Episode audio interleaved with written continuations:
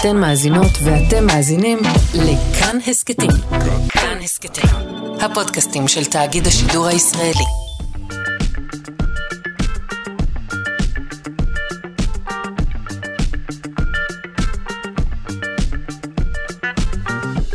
שלושה שיודעים. בוקר טוב לכם, מאזינות ומאזיני שלושה שיודעים, כאן בכאן תרבות. מי לבקן ועיוור, ולמה זה טוב לו? מה מיוחד בטלסקופ הסקר החדש שהוצב בנגב?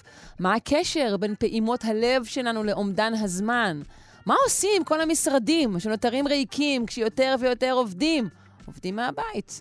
אה, תשובות לשאלות כאלו ולשאלות נוספות אה, יינתנו במהלך השעה הקרובה, שעורכת אלכס לויקר ומפיקה תמר בנימין, אל הביצוע הטכני דימה קרנצוב. אני שרון קנטור, ובואו נתחיל.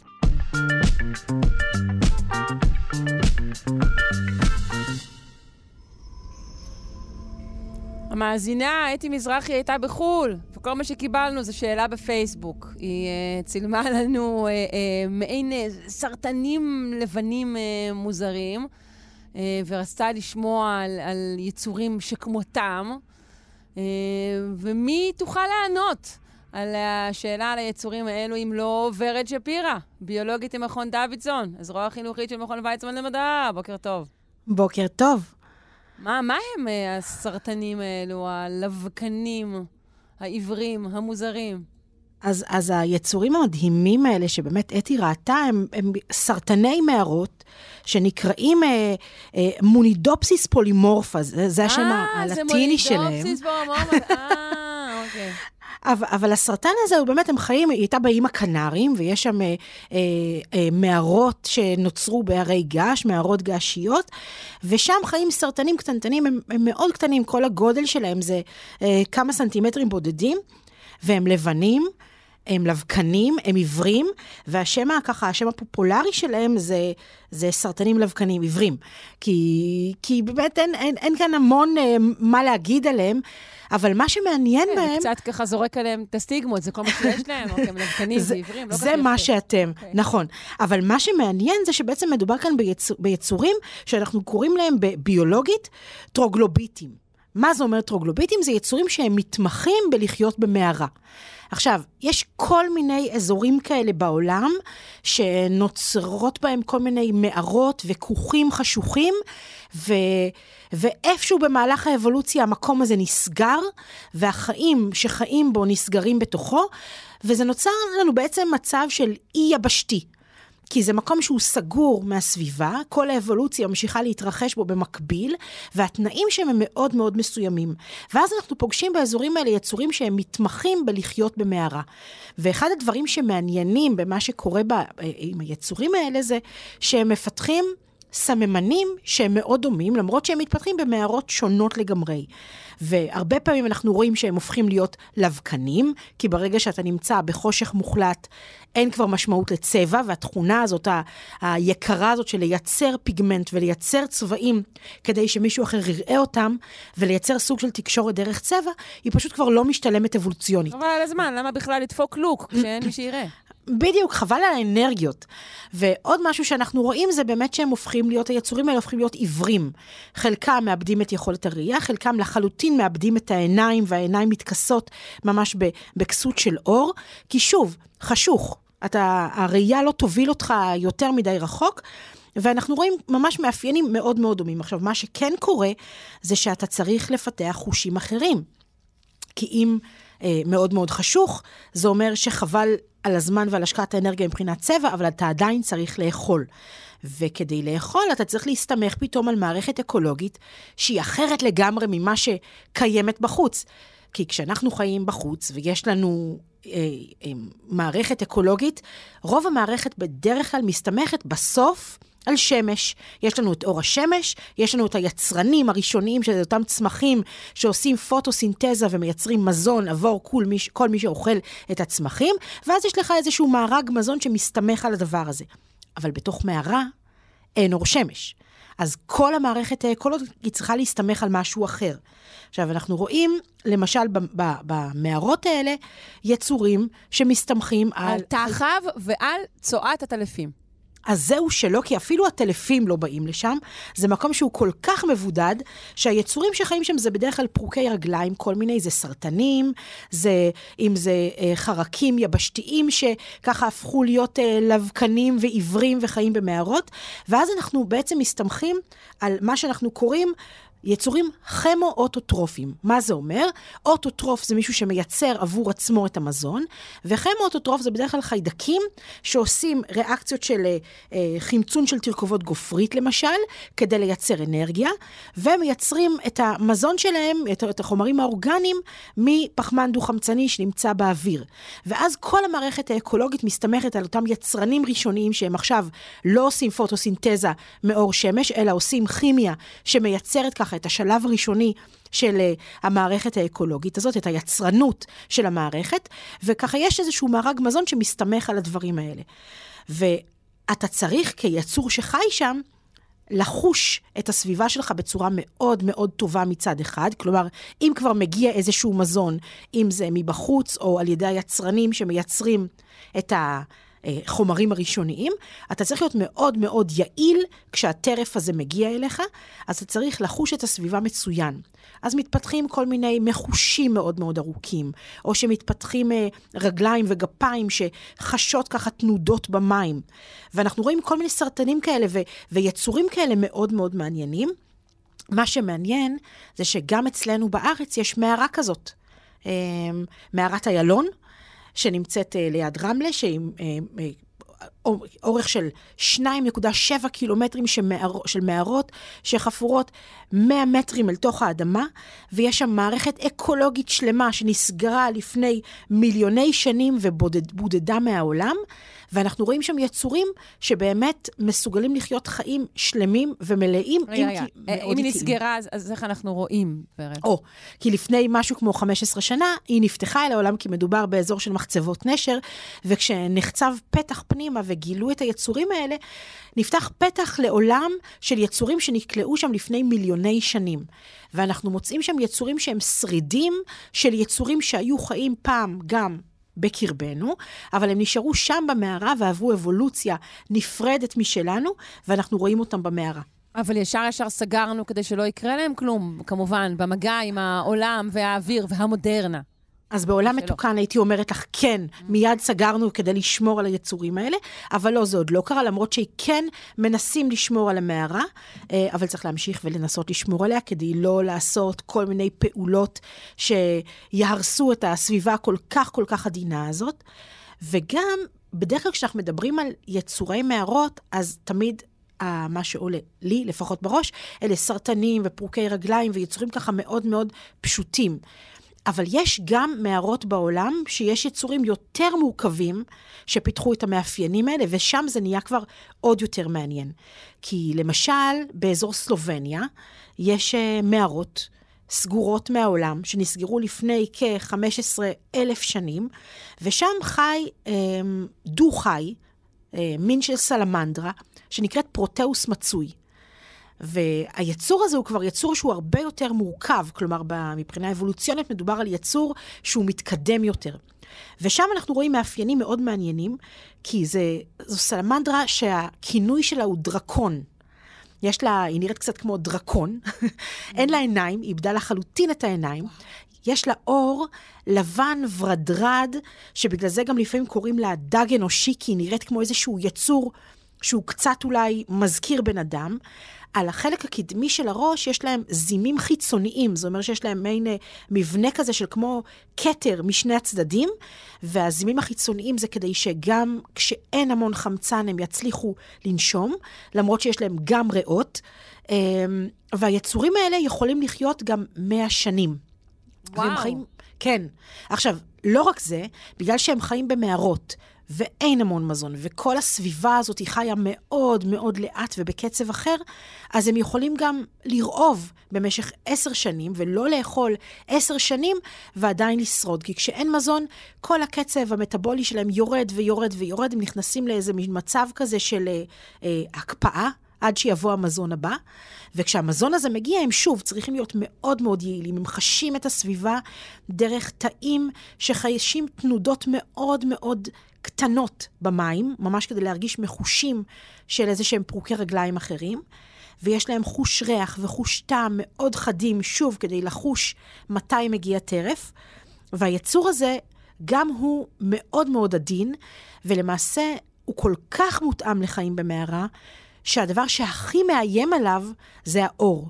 כי ברגע שהוא נחשף לאור, הוא כל כך רגיש, שהוא ממש יכול uh, להישרף מהשמש, וזה יכול ממש להרוג אותו. וואו, אני חושבת שאני אהפוך את היצור הזה לקמע הסודי שלי. לגמרי.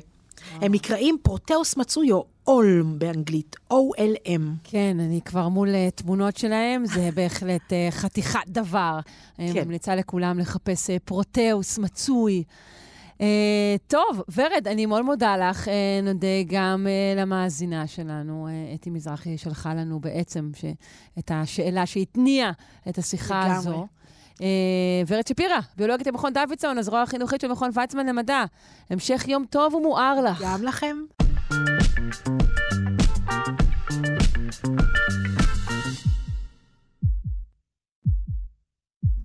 איך השבועות עפים, אה? אבל איך הימים ארוכים? מה, זה היה היום שדרכו עליי עם אופניים ברכבת? זה ממש מרגיש אתמול. אנחנו לא חווים את הזמן באופן אחיד וליניארי, אה, וכעת מחקר חדש מצא קשר בין פעימות הלב לתפיסת הזמן שלנו.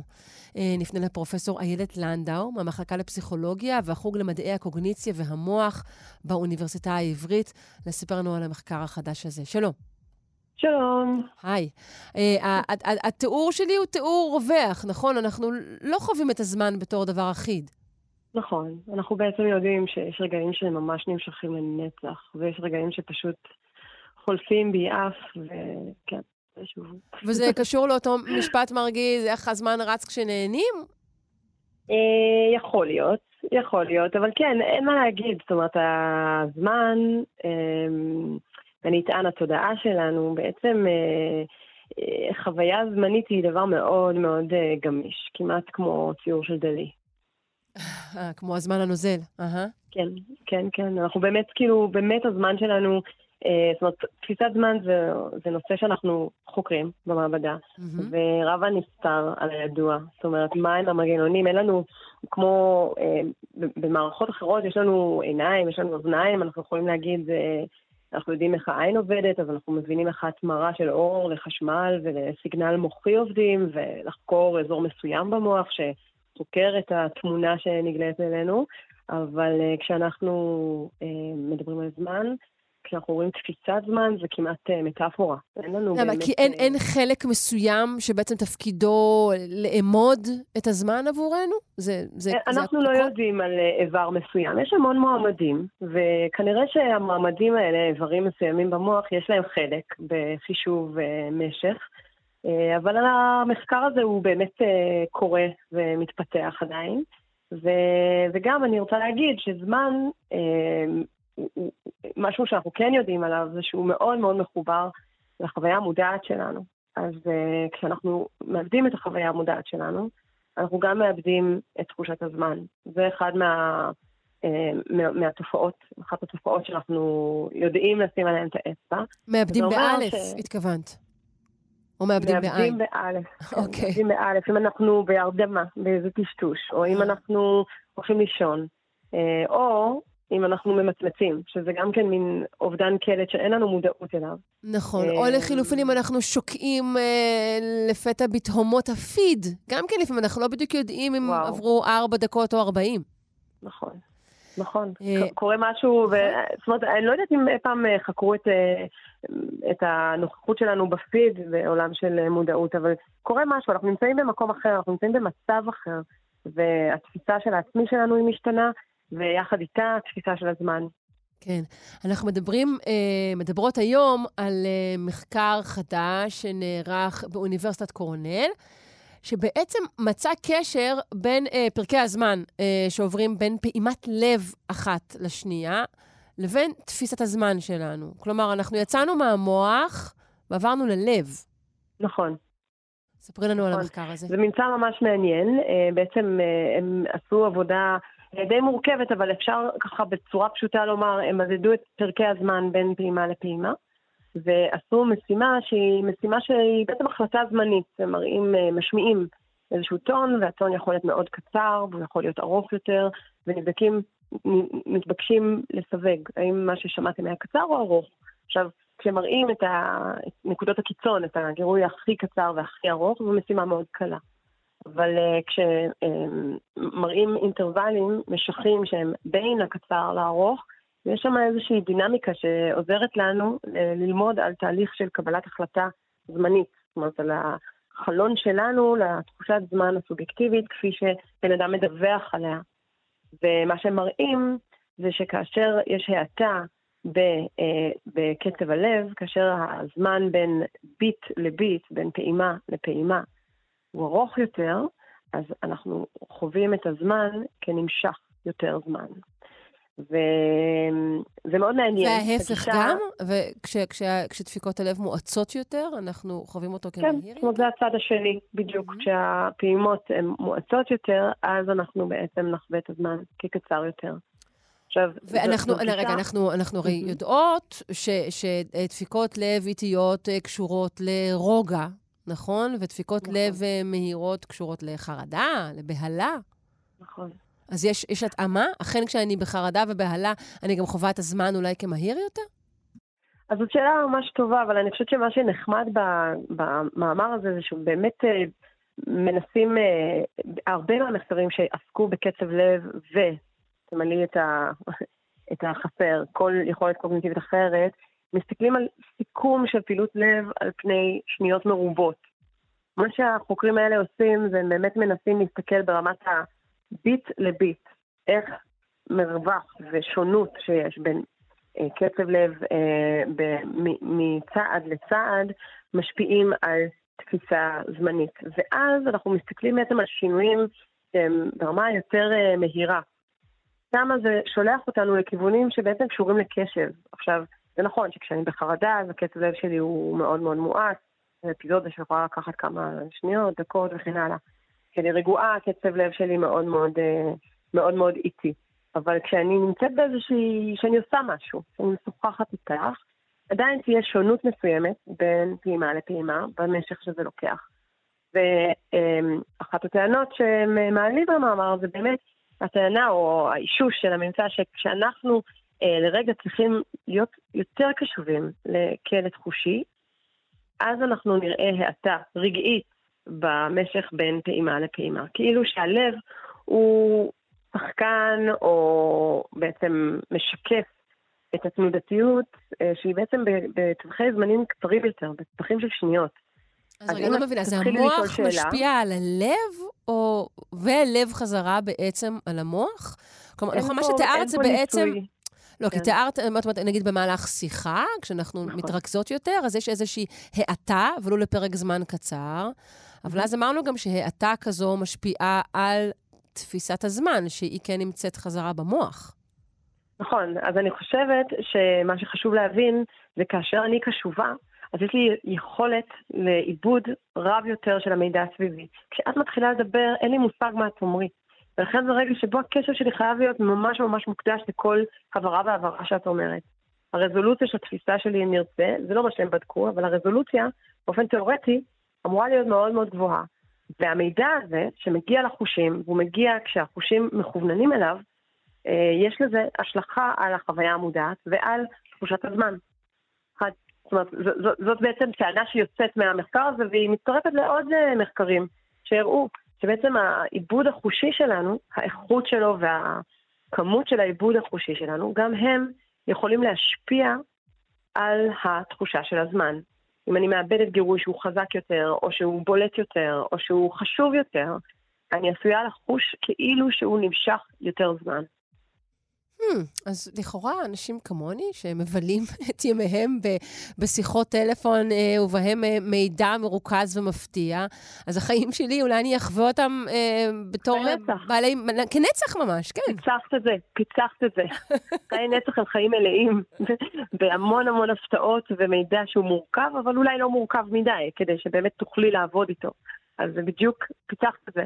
וכנראה שזה גם מה שאת נותנת לקהל שלך, באופן יומיומי. אני מאוד מאוד מקווה. הבנתי, אה, יפה. אני כמובן אה, נשלחת למחשבה על, על, אה, על תופים ועל העובדה mm-hmm. שטיפוף נובע במקור, ככל הנראה, מקצב הלב שלנו, ואולי מה הייתה המטרה של טיפוף בראשיתו לגבי הזמן. מעניין. אז בואי ניקח את זה מכיוון טיפה שונה. קודם כל, חשוב לי נורא להגיד שעל אף שציירתי תמונה כאילו הממצא הזה הוא לגמרי טריוויאלי, כי הוא בעצם בהתאמה לקשב וכל מיני דברים שאנחנו יודעים על קשב, כן חשוב להגיד שהרבה פעמים שוכחים את הגוף בתוך המחקרים שאנחנו עושים במדעי המוח. ובעצם המחקר הזה אומר, יופי, תמדדו פעילות מוחית, תמדדו אה, עוצמה של אה, עיבוד תפיסתי, אבל גם הלב הוא שחקן. את לפני כן שאלת האם זה הלב שגורם למוח או המוח שגורם ללב, אין לי תשובה לשאלה הזו, אבל זה ברור שהגוף שלנו כולו מממש את, ה, את ההתכוננות הזאת לאינפורמציה, ולא רק המוח. זה דבר אחד. דבר שני שאת מעלה... וזה שוב, זה מחקרים שאת אומרת שאולי אנחנו יותר נמצא אותם אה, בשנים האחרונות, בהם אנחנו יותר נכונים לראות את גופנו כמערכת אה, אחת רלוונטית, רלוונטית כולה?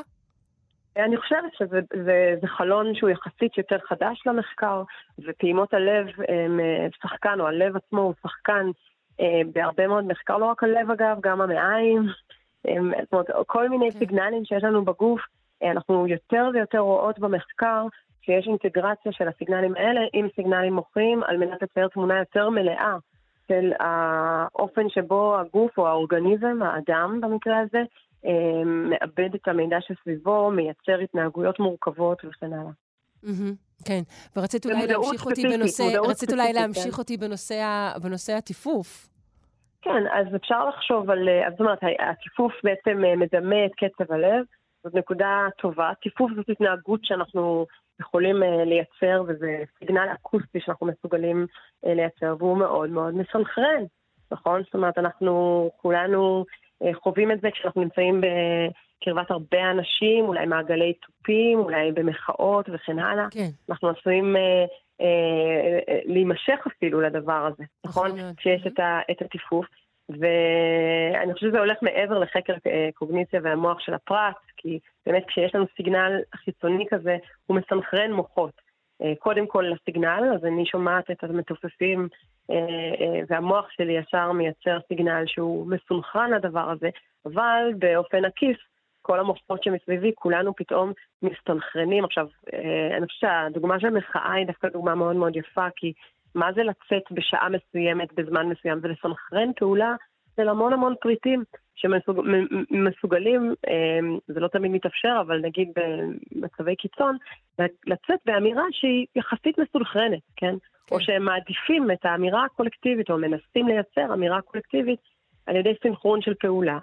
אה, ואין ספק שאז, ויש מין כינון כזה, כי הפעולה של לצאת לדוגמה למחאה, היא פעולה גלובלית. כל אחד עושה את זה, שם את זה בתוך השבוע שלו, וגם זה קצב, כל שבת נגיד, יוצאים.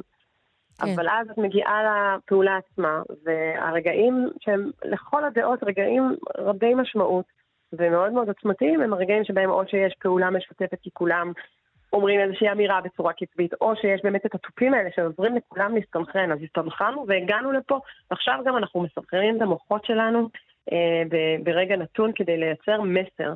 וסנכרון ברמת קולקטיב, וגם ברמה של אוכלוסיות של נוירונים, זה מנגנון מאוד טוב לארגן מידע.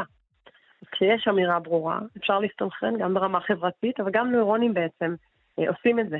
אה, בעצם נוירונים גם הם אה, מסתנכרנים כדי לייצג דברים במוח. אגב, גם בתפילה, נכון? כן, זהו, אני חשבתי גם על תפילה, גם על אה, מדיטציה המונית, יש עוד אה, הרבה אירועים כאלו. גם מדיטציה המונית, וגם אני אומר עוד משהו, שדווקא אותו אנחנו גם חוקרים במעבדה לפעמים.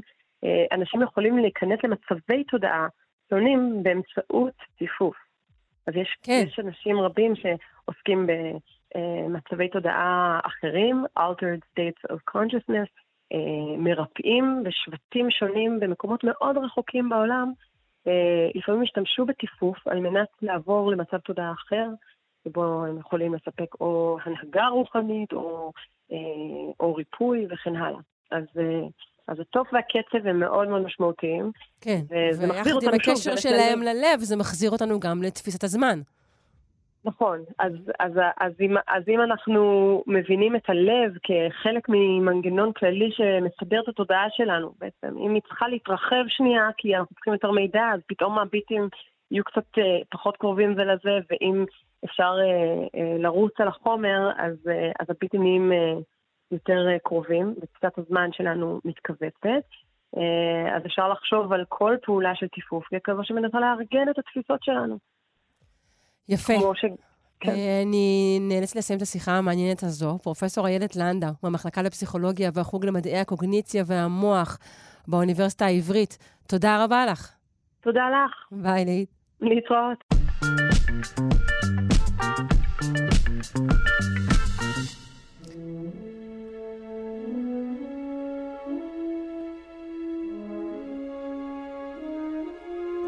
אנחנו עם אה, שתי ידיעות אה, חלל מסעירות. אה, מחקר שבמסגרתו נותחו דגימות שנאספו מהאסטרואיד ריוגרו, מחזק את האפשרות שיסודות חיוניים לחיים על כדור הארץ עצרו בחלל, וגם טלסקופ הסקר הגדול ביותר בעולם הוקם בנגב. לשיחה על שתי הידיעות המעניינות האלו נזמן לכאן את הדוקטור דוד פולישוק, אסטרופיזיקאי במכון ויצמן למדע. שלום. שלום, שרון, מה העניינים? היי, טוב, טוב, טוב, טוב, טוב. אה, מה? מה זה הטלסקופ הזה? ספר לנו עליו. נתחיל מהטלסקופ, אוקיי. כן, כן, כן. אמ, מצוין, מכון ויצמן הקים מצפה כוכבים ופועל בו טלסקופ סקר. הרעיון אה, שאם את רוצה עכשיו לצפות במשהו שאנחנו כבר מכירים, גלקסיית אנדרומדה נגיד. נגיד. אז כן, אז את יכולה ללכת לטלסקופ ככל שהמראה של הטלסקופ יותר גדולה, את אוספת יותר אור, את רואה יותר פרטים, הכל טוב ויפה. אבל אם את רוצה להסתק... אה, אה, לגלות משהו שאת לא מכירה, כוכב שמתפוצץ, אה, אסטרואיד שנע, כוכב לכת שמקיף כוכב אחר, את, זה יכול לקרות בכל מיני מקומות בחלל, את צריכה שדה ראייה רחב מאוד, כדי שתוכלי באותו, בפרק זמן נתון, לצפות בכמה שיותר אזורים בשמיים. אז לכן אנחנו בנינו את הטלסקופ סקר הזה. אנחנו סתם אומרים זה- טלסקופ, מדובר בכמה וכמה טלסקופים נכון יחד. מאוד, נ- נכון מאוד. אז הטלסקופ הזה הוא מערך למעשה של טלסקופים. שאני יכול גם לכוון אותו לאזורים שונים בשמיים, אה, ואני יכול גם, אה, אם אני אה, רוצה, אני יכול לכוון את כולם לאותו אזור, ואז אה, לראות יותר עמוק, או לראות דברים יותר אה, חיוורים. ואני יכול לחבר את התמונות. אז רק לשם המחשה, שדה הראייה הרחב שאנחנו יכולים לצפות בו, כשכל טלסקופ מכוון לאזור אחר, אנחנו מדברים על 350 מעלות רבועות. את אומרת לעצמך, זה הרבה, זה קצת, אז לשם המחשה, הגודל הזוויתי של הירח המלא הוא רבע מעלה רבועה. וואו, אנחנו מדברים על אוקיי. 1,400 פעמים השטח הזוויתי, הגודל הזוויתי של הירח המלא. כלומר, עד כדי כך השטח הוא עצום, וזה מגדיל את הסיכוי שלנו לגלות את כל התופעות החולפות האלה שהזכרנו. ו- ולכן זה נקרא סקר? כן, זה נקרא survey, אה, כן, כמו, שאת, כמו סקר שפונים לאנשים ושואלים שאלות, ככל שאת אה, מגדילה את ה... את כמות האוכלוסייה מגדילה שאותה אני בודקת, בדיוק. כך יש לי יותר בדיוק, סיכוי לאתר תופעות בצורה מדויקת יותר. תופעות נדירות, בדיוק, Mm, בדיוק. אוקיי. אה, וכמובן שאת יכולה לשחק עם עוד פרמטרים, למשל זמן החשיפה, כלומר כל כמה זמן את, דוגמת את, השמיים, כי אה, נגיד אה, אה, יש תופעות שהן יותר מהירות, יש תופעות אחרות שהן יותר איטיות, ואת רוצה למשל לגלות אה, כוכב מתפוצץ כמה שיותר מוקדם, אז אם תסתכל על אותו אזור בשמיים פעם בחודש, אז אולי תפספסי משהו. אה, לעומת זאת, אה, אם כל איזה 20 שניות, אז אולי תוכלי פתאום לגלות דברים שמתרחשים הרבה יותר מהר. אז יש לנו אה, שלל אה, פרמטרים לשחק איתם עם הטלסקופ סקר הזה. אני אוסיף שהמערך הזה אה, אה, מכיל, אה, יכיל בסוף 48 טלסקופים, זה מספר גדול מאוד. בשבוע שעבר התקנו, התקנו מספר גדול של טלסקופים, עכשיו יש לנו שם 32. אה, עכשיו, אבל זה לא מספיק לכם, אתם רוצים לצרף אליהם עוד. אוקיי. לגמרי, כן. וואו. וזה לא, חלק לא. בעצם ממצפה כוכבים שלם, נכון? שנמצא ליד נאות כן. סמדר. כן, כן, אז הגענו להסכם עם, ה, עם הקיבוץ, והקמנו בשטח אה, אה, אה, לידם את המצפה הכוכבים. אנחנו מאוד אוהבים את נאות סמדר, בגלל שיש להם משמעת אה, אור אה, מוצלחת. וגם יש להם אוהבים ל- זיתים נהדרים, זאת עוד יש סיבה. להם זיתים וגבינות, יש להם כן, גם אנשים נחמדים מאוד, והם אה, אה, הם למעשה מאפשרים לנו תצפיות בחושך, אפילו שאנחנו יחסית קרובים אליהם. אה, הם הולכים אפילו להקים בעצמם מצפה כוכבים ציבורי סמוך, כך שהם יוכלו... זהו, זה מה אה, שרציתי לשאול, אם גם. אה, אנחנו, פשוטי העם, אה, נוכל אה, לבוא ולראות אה, דברים. אז פשוטי העם, בדיוק, הציבור אה, יוזמן כאשר הם אה, ישלימו את המצפה הזה, גם להתרשם מהשמיים וגם אה, לראות אצלנו לפחות איך עובד מערך כזה של מספר גדול של טלסקופים. אצלנו אין עיניות, כלומר אי אפשר לשים את העין ולהסתכל, על התמונה הולכת ישר למחשב, מ- מנתח את הנתונים ושולח לנו את התוצאות אה, למכון ויצמן. אה, יש שם פרוצדורה גדולה. הבנתי. ורגע, אמרת שנאות סמדר מקפידים יותר אולי ממקומות אחרים כן, על, על, כן. על, אה, על חושך? כן, על, לגמרי. נגיד על מניעת זיהום, זיהום אור? כן, הם, קודם כל, הם חשוב להם, אמרו, באנו לגור במדבר, אנחנו רוצים ליהנות ממנו. חלק ההנאה מה, מהמדבר, מהטבע, זה לראות את אה, אור הכוכבים. האם את הולכת כן, אתוס הפרחת השממה עובר שם אה, גלגול מעט אחר, אוקיי. כן, את הולכת למשל לבסיס צבאי ליד, אז שם אה, זה בדיוק ההפך, כן? פותחים את האור ולא, ומתעלמים מהעניין. אז זה חבל, כי באמת השמיים מספרים סיפורים יפים וזה זה חלק מהחוויה. אז כן, למשל, חלק מהתאורה שלהם היא מכוונת, היא פונה לק- לקרקע, צבע יותר אדום, אה, כן.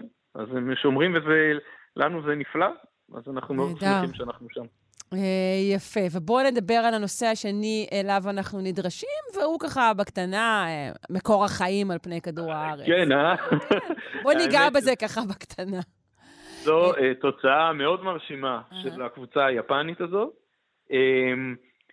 אה, אנחנו תוהים, כן, האם החיים על פני כדור הארץ, עד כמה הם נדירים, עד כמה מיוחדים, ואולי שאלת השאלות, ואחת מהסברות היא שחומרי הבניין של החיים, כלומר, לא, אנחנו לא מדברים פה על, אה, לא יודע, שפנים ופילים, כן? אפילו לא על חיידקים. אנחנו מדברים על, ה, על המולקולות האורגניות שמהן. למשל בנויים, לא יודע, DNA, RNA וכו', כן. אה, אה, אולי הן בכלל מופיעות בחלל, והן אה, מגיעות לכדור הארץ, או הגיעו לכדור הארץ, על ידי התרסקות של כל מיני גופים, למשל אסטרואידים. אז אנחנו לפני כמה- יכולים לקחת אסטרואידים, ש- ש- כאילו לא, אבנים שיש פה, ולבדוק מה יש בהם, לא? לכאורה, ובאמת הכדור הארץ מתרסקים כל הזמן, אה, אתה יודע, שברי אסטרואידים, מכנים כן. את זה בשם מטאוריטים, ובאמת בכאלה נמצאו כבר כל, כל מיני מולקולות אורגניות כאלה, למשל במקרה הספציפי הזה מדובר על אה, אורסיל, שזה מולקולה בסיסית שמרכיבה את ה-RNA, אה, אבל הבעיה היא שאת את אף פעם לא יודעת האם המטאוריט שאני מחזיקה בידי, האם הוא יושב פה, לא יודע, נפל על כדור הארץ לפני 100 שנים, לפני עשור, האם הוא זוהם כבר על ידי אה, החי הזה? כן, אנחנו קוראים לזה זוהם, אבל הכוונה, האם הוא ספח חומרים במהלך שהותו פה, או שהחומרים האלה. בעצם הגיעו איתו מהחלל? אנחנו מקוריים, בדיוק. והסוכנות החלל היפנית שלחה חללית בשם היבוסה 2, שדגמה חומר אה, מאסטרואיד שיודעים שיש לו, אה, אה, אה, זה נקרא סיווג פחמימני, כן? הוא לא, זה לא סיליקטים, זה יותר מורכב מכל מיני מולקולות פחמימניות, ו, אה, והם הביאו משם איזה חמש וחצי גרם, אם אני לא טועה, אה, באופן מאוד מרשים. ועכשיו הם עשו דגימה של חלק מהחומרים וזיהו את המולקולות, המולקולה האורוסיל, כמו שהזכרתי, ועוד כן. דברים אחרים. אה, אבל אנחנו יודעים שהמולקולות זה, זה, זה לא מספיק, זה אחלה, זה, זה, זה, זה נכון, תנאי נכון, הכרחי, נכון. אבל זה לא תנאי מספיק, קורה משהו הערה אחר. מעולה, הערה מצוינת. כלומר, אה, קודם כל השאלה איך, איך בכלל הם הופיעו. למשל במאמר, גם מציעים וגם מצטטים האחרים, ש- שה... את יודעת, אה, חנקן נטו, כשהוא נתקל, הוא, הוא מקבל אור אולטרה סגול מהשמש או מקרינה מה, מהחלל החיצון, אז הוא יכול להתפתח לכדי המולקולות האלה, ומה שכנראה הופך אותו למאוד נגיש. אבל מצד שני, עכשיו מזה איך תייצרי חיידק או איזה מיקרוביולוגיה? כן, משהו עוד קורה שם. אנחנו לא באמת שם, כן, בדיוק. ולכן אז התהייה היא, האם החיים על הארץ אפשרו את האקסטרה הזה, לקחת את חומרי הבניין ומהם לבנות את החיים, או שאפילו גם השלב הזה הוא מתרחש בחלל. אז זה, זה השאלה. זאת השאלה, אבל אנחנו עוד לא עם התשובה. אנחנו עוד ללא תשובה, והלוואי ש, שנוכל עוד, את יודעת, בזמן חיינו, לדון על התשובה, אה, ככה אצלך בתוכנית. אה, כן, כן, אני מקווה, הדברים מתקדמים די מהר. תשמע, יש סיכוי, יש סיכוי. האמת שזה, מדהים, לא יודע, אני, כבר נגיד 20 ומשהו שנים בתחום, מדהים, אני עושה בראייה פרס, פרספקטיבה לאחורה, אני רואה, וואו, כמה דברים למדנו, לא יודע, מאז שנגמר מאז שהתחלתי להתעסק פה בתחום, אה, מאז שאני ילד, זה, זה, כן, זה מדהים. שים את זה על כן. גרף ותראה אולי מתי, מתי נדע. כן, נכון, נכון. דוקטור דוד פולישוק, אה, תודה לך, אה, ברכות על הטלסקופ, ונדבר בקרוב. ובואי תתארחי אצלנו בדרום. אני מאוד רוצה, אנחנו נדבר על זה בפרטי. תודה רבה, דוקטור דוד פולישוק, אסטרופיזיקאי ממכון ויצמן למדע, להתראות.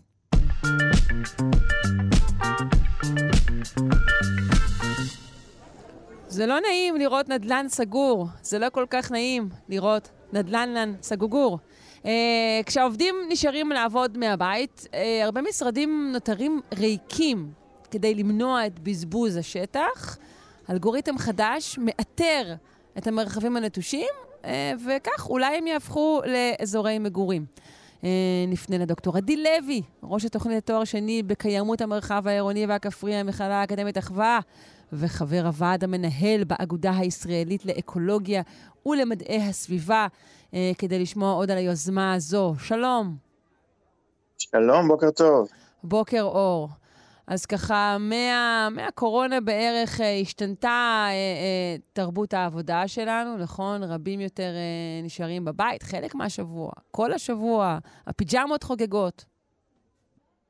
בהחלט, כן. אמ, אז באמת, לפני הקורונה עבדנו באגודה הישראלית לאקולוגיה על מסמך בשיתוף משרד להגנת הסביבה, משרד התחבורה, משרד שעס, מסמך שעסק בעבודה מרחוק, שזה עוד היה איזשהו משהו דמיוני או... או לא, ש... לא מקובל, משהו לא מקובל.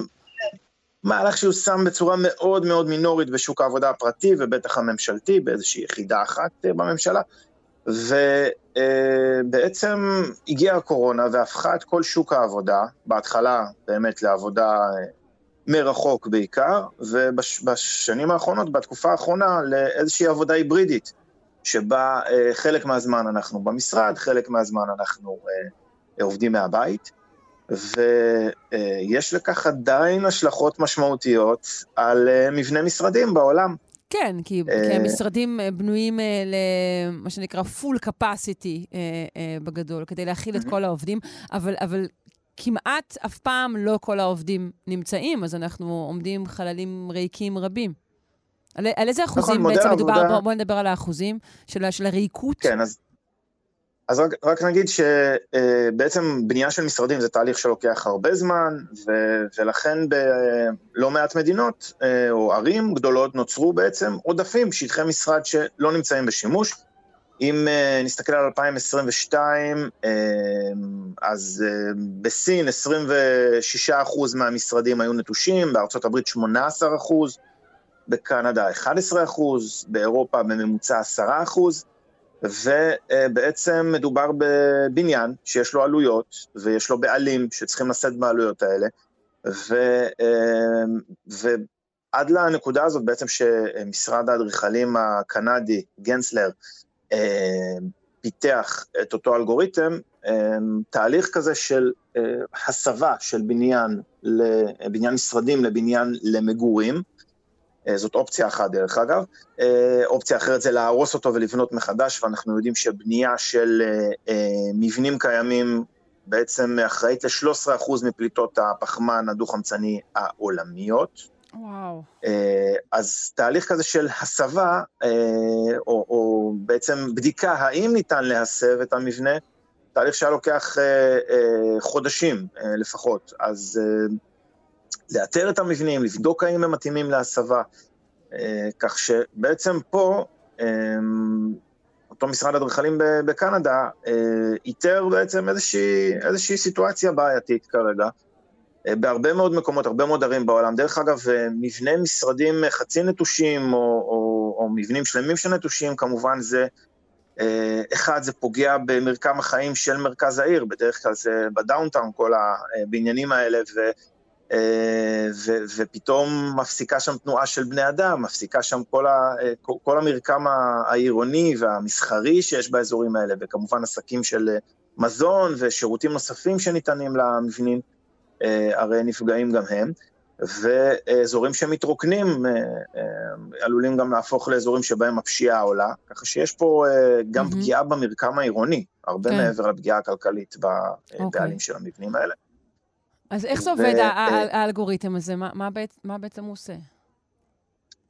אז בעצם, אמ, קודם כל, אה, אותו משרד אדריכלים בעצם אמ, פיתח אלגוריתם ששוקל כל מיני גורמים, קודם כל גורמים אה, כלליים, למשל המיקום של הבניין, אופי המיקום, המיקום שלו באותו אזור, הפריסה שלו על הקרקע, ההיתכנות של שינוי החזיתות שלו, שזה אומר בעצם, אה, בחלק גדול מהמקרים, להחליף את החזית הזכוכית הזאת, שיש לבנייני משרדים באופן כזה שייצר אה, גם אה, חלונות במרחב mm-hmm. אחרי החלוקה של הקומות, וגם מרפסות. ויותר חשוב מזה, אה, צריך אה, תשתיות אה, אחרות לבתי מגורים, אנחנו צריכים יותר אינסטלציה, כן, יותר, כן, יותר זה, אנחנו כיורים. לא, לא חולקים את ה... כאילו, השירותים של הקומה פחות יעבדו כשמדובר בדירות של משפחות. בדיוק, אז אנחנו צריכים יותר תשתית אינסטלציה, כיורים, מקלחות, אמבטיות, מטבח, מטבח, גם אם יש במשרד מטבח אחד לכל הקומה או משהו כזה, אז, אז כמובן אנחנו צריכים מטבחים, כי החלל יחולק. ויש פה uh, בעצם עלויות של, של הסבה. אז האלגוריתם הזה בעצם uh, מאתר uh, את כל ה... או מוכנסים אליו, מוכנסות אליו כל ה... uh, uh, מוכנסים אליו כל הנתונים האלה, mm-hmm. וסקרו עד היום יותר מ-400 בניינים ב-25 ערים ברחבי הברית וקנדה, ואחד המקרים המעניינים בעיר קלגרי, בדרום קנדה, יש שם בעצם 24 אחוז משטחי המשרדים פנויים, או היו פנויים ב-21, 32 אחוז ב-22, בעצם נתח מאוד מאוד משמעותי, וכמובן זה מתבטא גם בתשלומי ארנונה אה, ש, של שטח ריק אה, מוקפאים והיבטים נוספים. ובעצם הבדיקה שעשו, ראו ששלושה מתוך עשרה בניינים מתאימים לעשות הסבה כזו, אה, ו, ובזכות הממצאים של המערכת הזו, העירייה שם פרסמה תוכנית להחייאה של מרכז העיר, אה, תקצבה את זה בעשרה מיליארד דולר, ובעצם מדובר בתמריצים להסבה של אה, משרדים כדי לעודד אה, מגורים, מגורים בשכירות או מכירה, בעיקר שכירות כנראה, ובעצם זה, זה כיום בא לידי ביטוי בהסבה של בניינים, של מספר לא קטן של בניינים, בארצות הברית וקנדה, ו, ובעצם איזושהי אמ, זריקת אה, אנרגיה מחודשת ל, ל, למרכזי הערים כן, שם. כן, שוב, צריך, אתה יודע, זה לא רק החללים עצמם, הרי כשאנחנו מכניסים אה, כן. אוכלוסיית מגורים, אנחנו צריכים גם להוסיף את כל המוסדות שאוכלוסייה כזו משתמשת בהן, עד חינוך, דברים כאלה.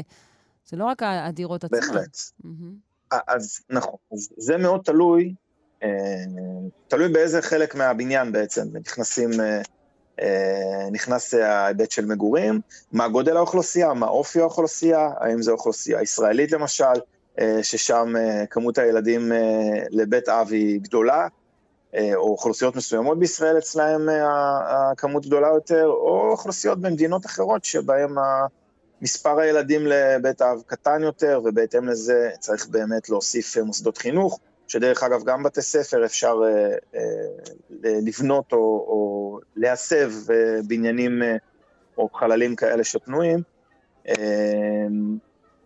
מגמה של בנייה של בתי ספר ברבי קומות, עם שימוש בגגות כחללי משחק פתוחים, גם קיימת. אבל אנחנו צריכים, צריכים בעצם להבין שיש פה עוד היבט, דרך אגב, ברגע שאנחנו לוקחים חלק מהשטח, שטח המשרדים, הופכים אותו למגורים, בעיקר למגורים בשכירות, שזה משהו שהוא דינמי ואפשר עדיין לשחק עם זה בחזרה, אם נרצה, למשרדים, אז בעצם אנחנו מצמצמים את מלאי שטחי המשרד בעצם, וגם מעלים את ה... מקטינים את ההיצע בסופו של דבר, מה שיכול לעורר את השוק הזה מחדש מבחינת ביקושים. Mm. כך ש... שיש פה מין משחק כזה דינמי באשר לשימושי המבנים, והחיסכון המשמעותי פה הוא באמת בהיבט, כשניתן לעשות הסבה כזאת, הוא בהיבט שבא ואומר, יש לנו מבנה קיים, אנחנו לא הולכים להרוס אותו, אנחנו בעצם נחסוך את הבזבוז של 90% מחומרי הבנייה ואת העלויות המאוד מאוד גדולות של הריסה ובנייה מחדש, שזה מבחינה תכנונית יכול להיות גם, דרך אגב, קל יותר. להרוס ולהתחיל מחדש, זה לפעמים קל יותר מאשר לקחת מבנה קיים עם מגבלות תכנוניות שכרוכות כן. באופי הבנייה שלו, נכון, ולנסות להסר. אבל אופי המחשבה הזה של שימור, תיקון, הסבה, זה מה שצריך להוביל אותנו בימים אלו. תודה רבה לך, דוקטור עדי לוי. ראש התוכנית לתואר שני בקיימות במרחב העירוני והכפרי במכללה האקדמית אחווה, וחבר הוועד המנהל באגודה הישראלית לאקולוגיה ולמדעי הסביבה. להתראות. תודה ולהתראות. אתמול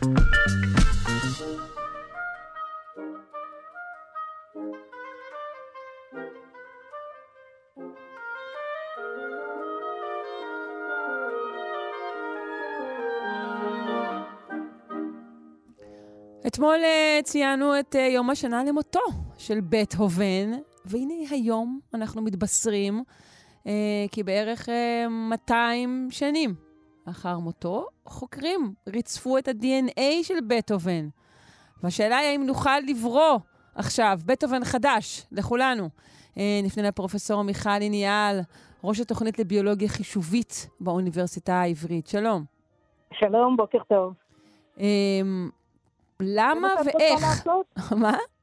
זה מה שאת רוצה לעשות על הבוקר? אני חושבת שכן, נתחיל בליצור בית אבן חדש, ונראה לאן זה יוביל אותנו, לא? חשבתי שככה נתחיל את היום הזה. בהתחלה נפתור את בעיות המדינה, ואז אפשר בצד לשים איזה... זה, יכול לעזור בעקיפין, את יודעת שהיופי בעולם והיצירות הנצחיות מאוד עוזרים לאנושיות שלנו. זה נכון. בוא, בואי נשאל קודם כל, איך בכלל, מה מצאו, איזה שאריות של בטהובן נמצאו כדי אה, לרצף את ה-DNA שלו? אוקיי, okay, אז באמת, אה, כמו שאמרת נכון, אה, יצא איזשהו מאמר לפני ימים ספורים, שמדווח על דגימות שיער אה, של בטהובן שהיו פזורים, אה, הדגימות האלה היו פזורות אצל אה, אנשים שונים, וזה די מעניין דווקא מבחינה תרבותית, כי בעבר כנראה במאה ה-17 וה-18, הייתה איזושהי אה, אה, תרבות כזו, איזושהי, ש, שבה מעבירים שיער כחלק משימור הפרט. כמו שהיום אנחנו מביאים בונבוניירה למתנה, פעם היו מביאים שיער. אז אה, זה די נחמד, כי השיער הזה אה, נשמר, והתבס... ונשמר כשמונה יחידות אה, שונות, שיער מובא כמתנה, כמנחה? אני מגיע כן, לאנשים, כן, אני מביא איזה חתיכת שיער? כן, כן, כן, אוקיי. למדתי גם את זה לאחרונה. נחמד. והדגימות שיער האלה אה, נאספו, הם נשמרו, כי הם באמת איזה מין מתנה שאתה, אה, אתה יודע, כמו שמישהו נותן לך איזה יומן או איזה ברכה מאוד יפה, אתה שומר אותה לשנים, הם נשמרו, והדבר הראשון שנעשה במחקר היה לקחת, לאסוף את שמונה הדגימות, את הדגימות האלה, ולנסות לשאול האם דבר ראשון זה באמת אה, מאותו בטהובן או מאותו פרט, וכבר שם הייתה הפתעה, כי רק חמש מהדוגמאות היו מאותו פרט. ש- שהוא אכן בטהובן ככל הנראה. נכון, נכון, כי זה אפשר גם לדעת, כי יש היום אה, אה, אה, בעצם מאותו זן מאותו ענף משפחתי אפשר למצוא גם אנשים שחיים בינינו, וקל לזהות שזה בא מאותו מקור. אז, mm. אז אה, דרך אגב, אחת מהן, אחת מדגימות השיער הייתה של אישה בכלל. אז זה ברור רגע, זה, זה השלוש האלו שהם לא בטהובן. נכון, בדיוק. שהיו בדיוק. מזויפות. נכון. ואיך אנחנו נכון. יודעים שהחמש אלו שייכות לבטהובן עצמו, ולא לאדם אז אחד אז- אחר? אז א', זה חמישה דיווחים בלתי תלויים, שזה כבר די הרבה. אה, אוקיי, נכון, זה מעלה את הסיכויים. נכון, אז אנחנו די, די, די בטוחים, וגם, כמו שרמזתי, אפשר לראות גם uh, סמנים אצל בני משפחתו של בטהובן היום, שהם כמובן התרחקו ממנו, אבל קל מאוד לראות את הסיגנל הגנטי. Mm, אוקיי. עכשיו, אנחנו יודעים שבטהובן החל להתחרש בגיל מאוד צעיר, אה, נכון. וגם אה, ניסה אה, להסתיר את זה. האם בגנום של בטהובן אנחנו רואים את הסיבה למחלה הזו? אז לא, אז האמת שזה היה אולי הסיבה העיקרית שבה, שבעטיה התחילו לעשות את המחקר הזה, אמרו בואו ננסה להבין חרשות, בטח חרשות לא מלידה, אלא חרשות מתפתחת. והתשובה היא שזה באמת uh, חרשות מתפתחת, אנחנו לא יודעים uh, מה הייתה הסיבה. Uh, כמו שרובנו יודעים שחרשות מתפתחת או ב, ב, כתוצאה מזקנה, אה, שזה קורה לאחוז לא מבוטל מהאוכלוסייה, אבל או באמת בלידה, שאנחנו מכירים חרשות מלידה. חרשות שמתפתחת בגילאי ה-20-30 היא יותר נדירה, אנחנו פחות מכירים אותה. כן, אלא אם כן לא, גם- יש איזשהו משהו שהוא טראומטי, אבל לא דווח אצלו, הוא לא נחשף נ- לאיזה רעש עז לפתע. נכון, נכון. אז, אז uh, חרשות מהסוג הזה, שהיא חרשות מתפתחת uh, לאורך הזמן, אנחנו הרבה פעמים מייחסים אותה להדבקה ויראלית, או איזשהו, טר...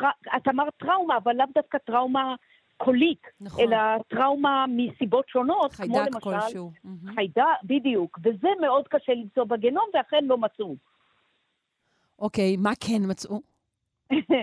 אז בגלל שבעצם אולי שני הדברים הכי מעניינים שבשבילם כנראה אנחנו משוחחים, אה, משוחחות, זה, זה אחד, זה העובדה שאפשר היה לראות אה, את התמונה הגנומית באופן די די עמוק, שזה הישג טכנולוגי פנטסטי, שאומר, אתה לוקח דגימה של שיער מלפני 200 שנה, שישב באיזה מעטפה איפשהו, ואתה מצליח לשחזר את הגנום באיכות לא רעה בכלל. זה, אנחנו כבר יודעים, אה, השנה קיבלו פרס נובל בדיוק על הדבר הזה, על הפיתוח הטכנולוגי הזה, כן. שמאפשר לקחת לא רק את בטהובן, לקחת גם את הכנענים, כמו שאולי את יודעת או לא יודעת, אבל אה, הצליחו לרצף 73 כנענים, פלישתים, כנענים מארץ ישראל.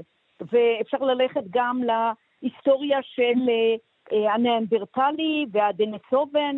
זאת כן. אומרת, אנחנו באמת, הטכנולוגיה הזו שמאפשרת להסתכל אחורה בזמן, היא מהפכנית, לא, לא פחות. והשתמשו באותה טכנולוגיה, הפעם במ- במשימה יחסית קלה. זה רק 200 שנה, הבנת? לא, לא 50 אלף שנה. אז זה בפני עצמו אה, הישג טכנולוגי נורא יפה. הדבר שחיפשו זה באמת מה גרם למותו, ואכן בגנום של בטהובן רואים שיש לו ריסק, מה שנקרא ריסק פקטור. זאת אומרת, גן שמעלה את הסיכון למחלות כבד מסכנות חיים, מחלות כבד אה, קשות, וגם מצאו ככה על הדרך, מה שנקרא, שהוא היה חולה ב... או לפחות אחת השערות הייתה נגועה בהפטייטיס B, שזה אה, מחלת אה, כבד, אה, מ- מ- שבאמת אה, מסכנת חיים. אנחנו לא יכולים להגיד בוודאות שההפטייטיס B הרג אותו, אבל אנחנו כן יודעים בוודאות שהוא גם שתה לא מעט, והכבד Mm. שלו היה במצוקה, וגם מצאנו איזשהו, לא אנחנו, אבל החוקרים מצאו גן שהוא מעלה סיכון למחלות כבד אה, כרוניות. ויש סיכוי שמחלת לי- כבד גם גרמה לחרשותו? יכול להיות איזשהו קשר לא, כזה? לא, לא. אה. ה- המחשבה היא שלא.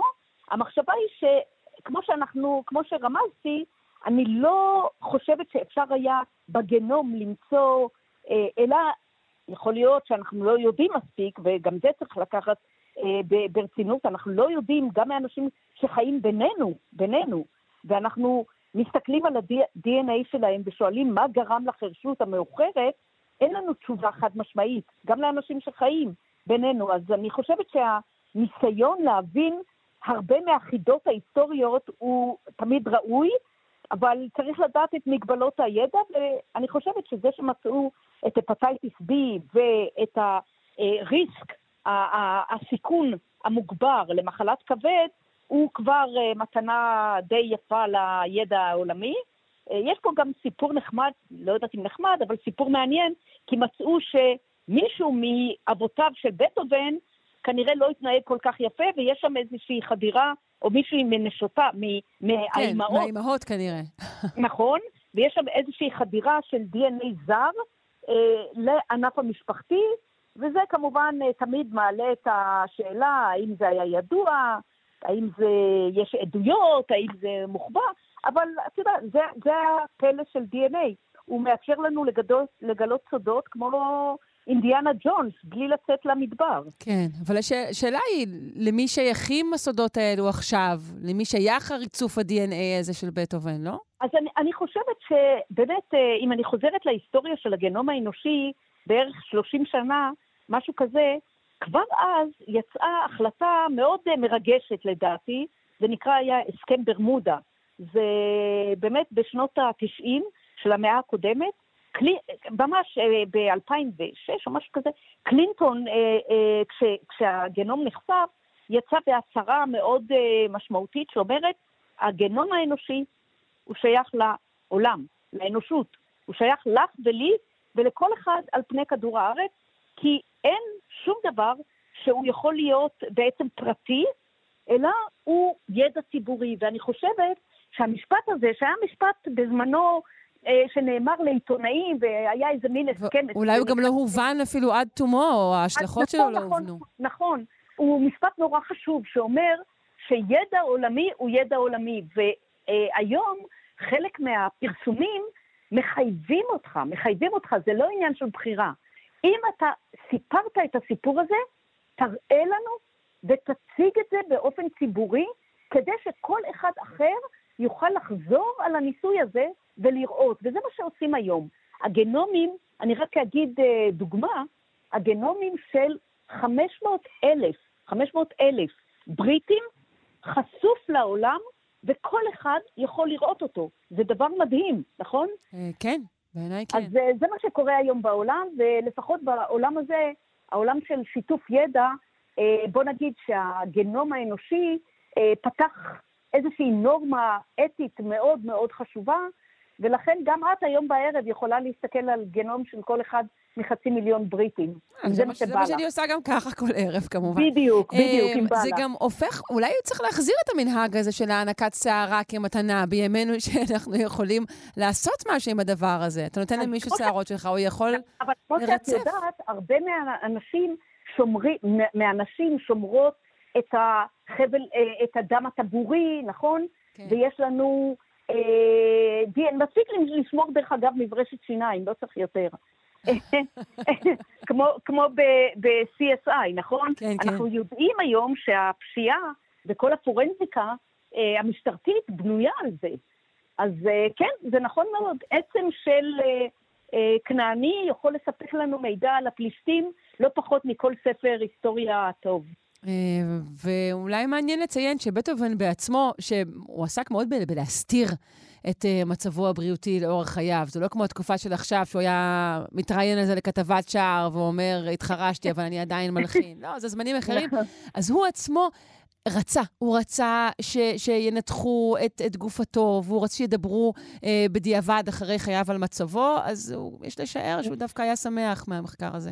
אין, אין לי שום ספק שהוא היה שמח, כי באמת אה, גם העניין הזה, אם כבר אני מנצלת את הבמה הזו להגיד, זה נושא מאוד מאוד חשוב. הרבה אנשים חושבים שהפרטיות הזו ברמה הזו, הפרטיות תעזור רק להם לשמור את זה, אבל אני חושבת שהתובנה ששיתוף ידע זה הדרך הכי טובה לקדם ידע, היא דבר שהוא לא היה טריוויאלי, בוא נגיד, בטח לא לפני 200 שנה, הוא היה די נדיר, אבל הוא, כן, גם איינשטיין נתן את מוחו למדע, וגם הרבה אנשים שנותנים, זה, זה חלק חשוב, חשוב מצבירת הידע, ואני, אה, זה בדיוק השינוי שאנחנו מדברים עליו, של כמה חשוב את תרומת איברים, וכמה חשוב להעביר את ה-DNA שלך כדי שהוא יוכל להוסיף לידע המצטבר. ובמקומות ש... שזה נעשה, אני הזכרתי את, ברית, את בריטניה, אבל זה נעשה בעוד אה, הרבה מאוד מאגרים, אנחנו קוראים להם היום ביובנק, שבעצם יש מאגרים של אלפים, מאות אלפים ומיליונים, מיליונים, שבעצם. מספקים את, הד... את המידע הגנומי שלהם כדי, לטובת האנושות.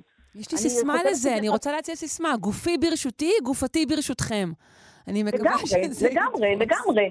וגם אה, גופי ברשותי והידע שלי, ברשות, ה-DNA שלי ברשותכם. כן. טוב, אנחנו צריכות לסיים. אה, היה כיף גדול לדבר איתך כרגיל, פרופ' מיכלי ניאל, ראש התוכנית לביולוגיה חישובית באוניברסיטה העברית. תודה רבה לך. יום טוב. ביי.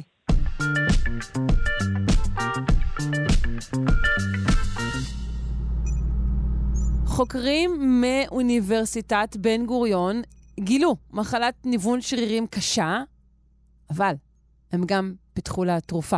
אה, תרופה שיכולה לסייע אה, גם אה, לסובלים מתופעות לוואי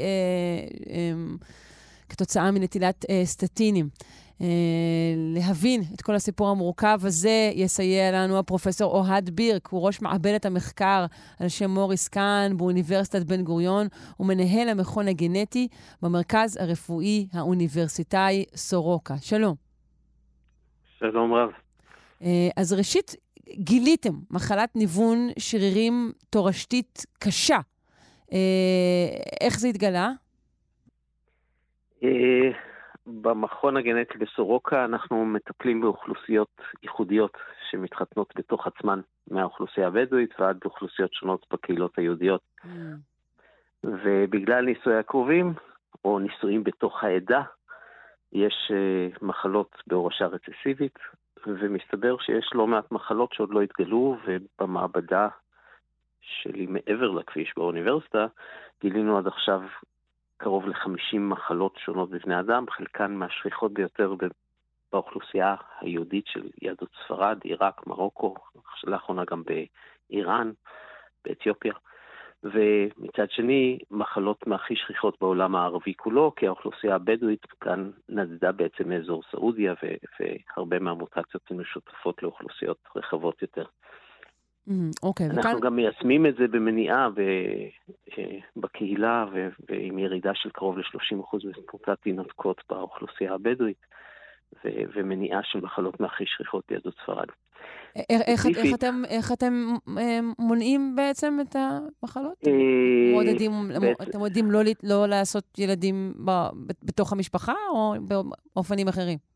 יש אה, בדיקות סקר שהעמדנו, שהן ממומנות עכשיו על ידי משרד הבריאות, ויש לנו צוות של עשר אחיות שיוצאות לקהילה עם הכללית ומסבירות, עושים בדיקות סקר, בודקים מחפשים זוגות ששניהם נשאים לאותה מחלה, זוגות כאלה נקראים אלינו, מקבלים הסבר, ולהם מציעים בחינם או הריון מבחנה עם אבחון תרום השרשה, כך שברחם יושם עובר שמראש נבדק ותקין, או אה, בדיקות בתחילת ההריון, למשל בסיסי שליה, שבוע 13, ואז אומנם לא נעים כל כך, אבל המחלות הן מאוד קשות ואפשר כן. להפסיק את ההריון.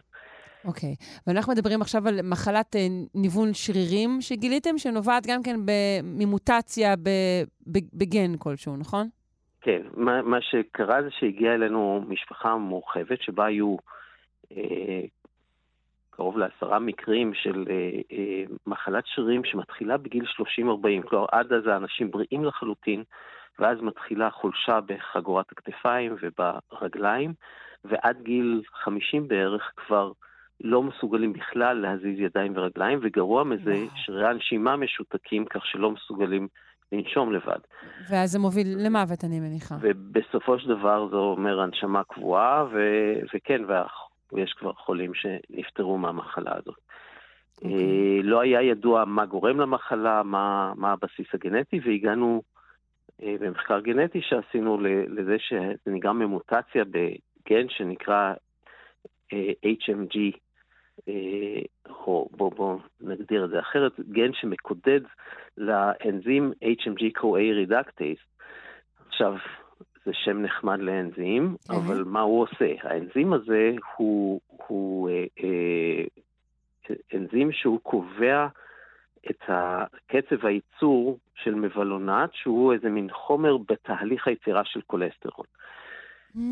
יותר מזה, התרופה הנרשמת ביותר כמעט בעולם, אה, סטטינים, להורדת כולסטרול, שניתנת לכ-200 מיליון אנשים בעולם, תופעת הלוואי שקורית בכ-20%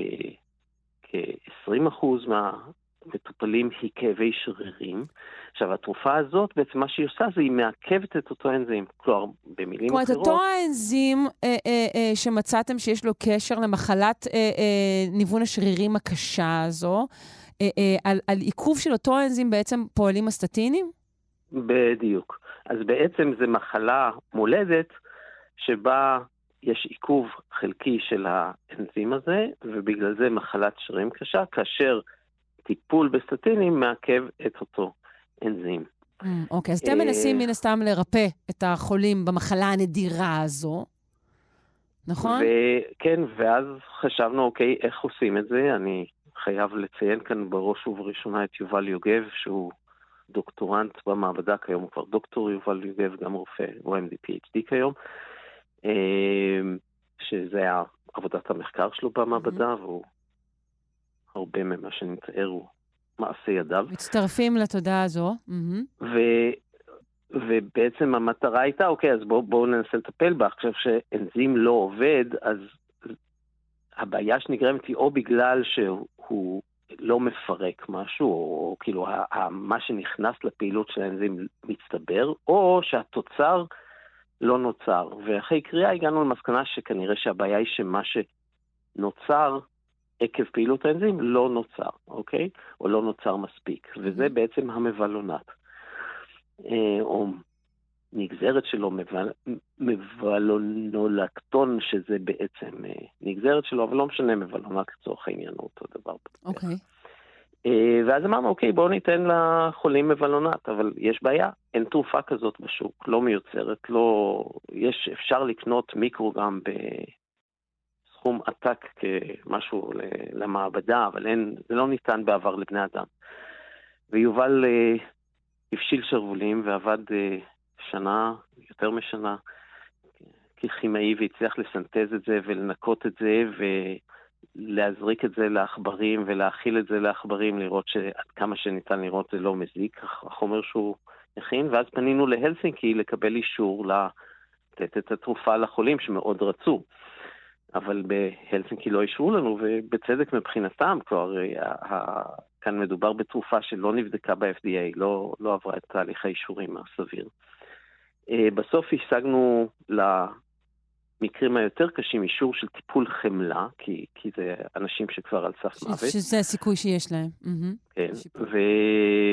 והייתה גם למשפחה כמובן התלבטות, אבל הם החליטו ללא ספק שהם מעוניינים. והחולה המבוגרת ביותר, שכבר הייתה מונשמת באופן קבוע, לא מסוגלת להניע בכלל את הידיים והרגליים, אחרי ארבעה חודשים של טיפול שלוש פעמים ביום דרך הפה, כלומר תרופה כמו סירופ, אה, כבר הרימה את הידיים ואת הרגליים, אה, נשמה בכוחות עצמה, היום היא שנה וחצי אחרי זה, פחות או יותר. אפס תופעות לוואי, מה? מאכילה את הנכד שלה, מרימה ידיים ורגליים.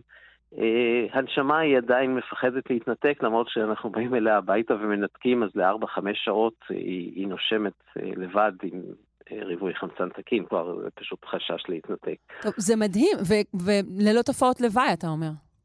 ולהפתעתנו ולשמחתנו גם בלי תופעות לוואי. האמת שחשבנו לעלות במינון במקור ליותר, וראינו שזה עובד ואין תופעות לוואי, אז עצרנו במינון הזה, ו- ו- וזה מינון שעושה את הפעולה ולא מזיק. ופרט לאותה לפני- אה, גברת אה, ששפר עליה מזלה, יש, יש עוד אה, נסיינים? אז, אז יש כרגע עוד חמישה בני משפחה שרוצים לקבל את זה, ואנחנו כרגע תוהים איך אנחנו מייצרים כמויות כאלה ומקבלים אישורים.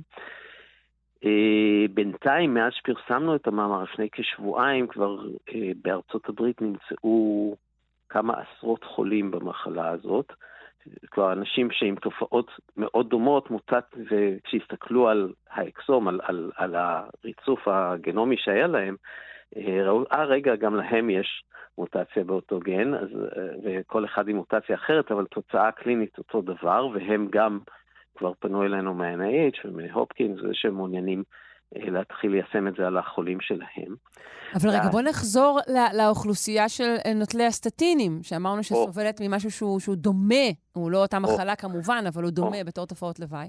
או, וכאן יובל עשה ניסוי נוסף, והוא, אה, לקח, לקחנו עכברים אה, רגילים, כשאתה נותן לעכברים כמויות מאוד גדולות של סטטינים, אז בעוד שעכבר רגיל, אתה שם אותו על חוט, הוא נאחז בו ונשאר תלוי בחוזקה. כשאתה נותן לו הרבה סטטינים, השרירים שלו נחלשים והוא צונח למטה. כשלקחנו עכברים כאלה עם כמויות גדולות של סטטינים ובמי השתייה שלהם הוספנו את התרופה שלנו, הם נעשו בריונים כמו אלה שללא סטטינים נאחזו אה, בחוט היטב, או מילים אחרות, התרופה הזאת כנראה תהיה יעילה גם בלוקחי סטטינים. עכשיו, במי שלוקח סטטינים, כאבי שרירים או בעיות בשרירים מופיעים, מופיעות בבין 10 ל-20 אחוז, mm-hmm. אבל אה, כשמפסיקים את הסטטינים לרוב זה עובר, אבל 1 אחוז, שזה 2 מיליון בני אדם, כשהם מפסיקים זה לא עובר להם, ויש כמה אלפים שלא רק שזה לא עובר להם תוך כמה חודשים, אלא זה הופך לבעיית שרירים קשה עם, עם אה, ניוון שרירים והרס של השרירים. ולאוכלוסייה הזאת, שאחרי שהפסיקו את הסטטינים זה לא עובר להם, הטיפול הזה יכול להיות מאוד יעיל.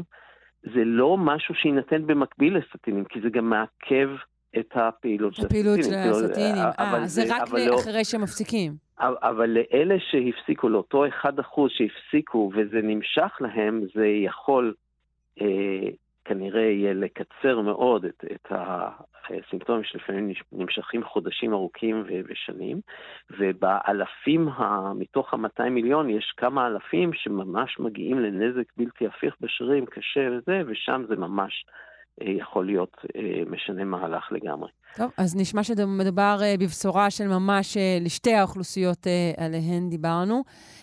אני מודה לך ולכם מאוד, פרופ' אוהד בירק, ראש מעבדת המחקר על שם מוריס קאן באוניברסיטת בן גוריון ומנהל המכון הגנטי במרכז הרפואי האוניברסיטאי סורוקה. תודה. תודה רבה.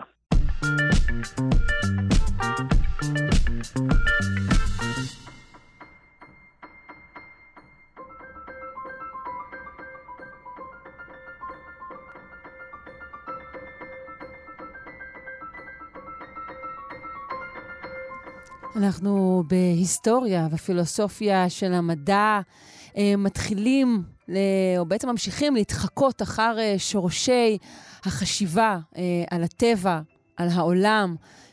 אנחנו עם נתי קרופפר, מרצה להיסטוריה ופילוסופיה של המדע בפקולטה לחקלאות, מזון וסביבה של האוניברסיטה העברית. שלום. שלום, שרון. אנחנו uh, עדיין אצל הקדם סוקרטים, אבל uh, כן התקדמנו, עשינו איזו התקדמות. התקדמנו וגם ראינו הרבה דברים. נכון.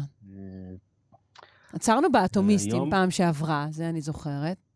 עצרנו באטומיסטים. אה, היום נדבר על אה, הרקליטוס ועל הפיתגוראים. אה, נהדר. כן. מה שמיוחד בהרקליטוס והפיתגוראים, אני אכלול אותם ככה ביחד, זה שבניגוד לחבר'ה שפגשנו עד עכשיו, הם אה, פחות אה, לחוצים על השאלה איזה דברים יש בעולם, ויותר אה, עסוקים בשאלת היחסים בין הדברים. מושג היחס הוא הדבר המרכזי ביותר בתודעה שלהם. רגע, אבל יש לי שאלה. כל הקודמים שדיברנו עליהם נורא ניסו למצוא איזה מפתח להכל, לכל היש. גם, גם כאן מדובר על, על מציאה כזו? גם כאן, מפתח להכל, אבל הפעם המפתח הוא לא בדמות איזשהו דבר אחד, איזה עצם, איזה בעל חומר אחד, אה, או הרבה עצמים, כמו שראינו אצל האטומיסטים, הרבה הובים שהם דברים, שמהם מורכבים הדברים. כאן המפתח להכל יהיה הסדר של הדברים, היחס בין הדברים, הקישוריות עצמה שבין הדברים, זה יהיה הדגש וזה יהיה המפתח, וזו מחשבה עמוקה מאוד ופוריה מאוד בתולדות החשיבה בכלל. הרקליטוס הוא ממש חושב על זה במונחים, טוב, האמת שגם הפיתגוראים במונחים של הרמוניה, כלומר בואו נראה, נעזוב את ה...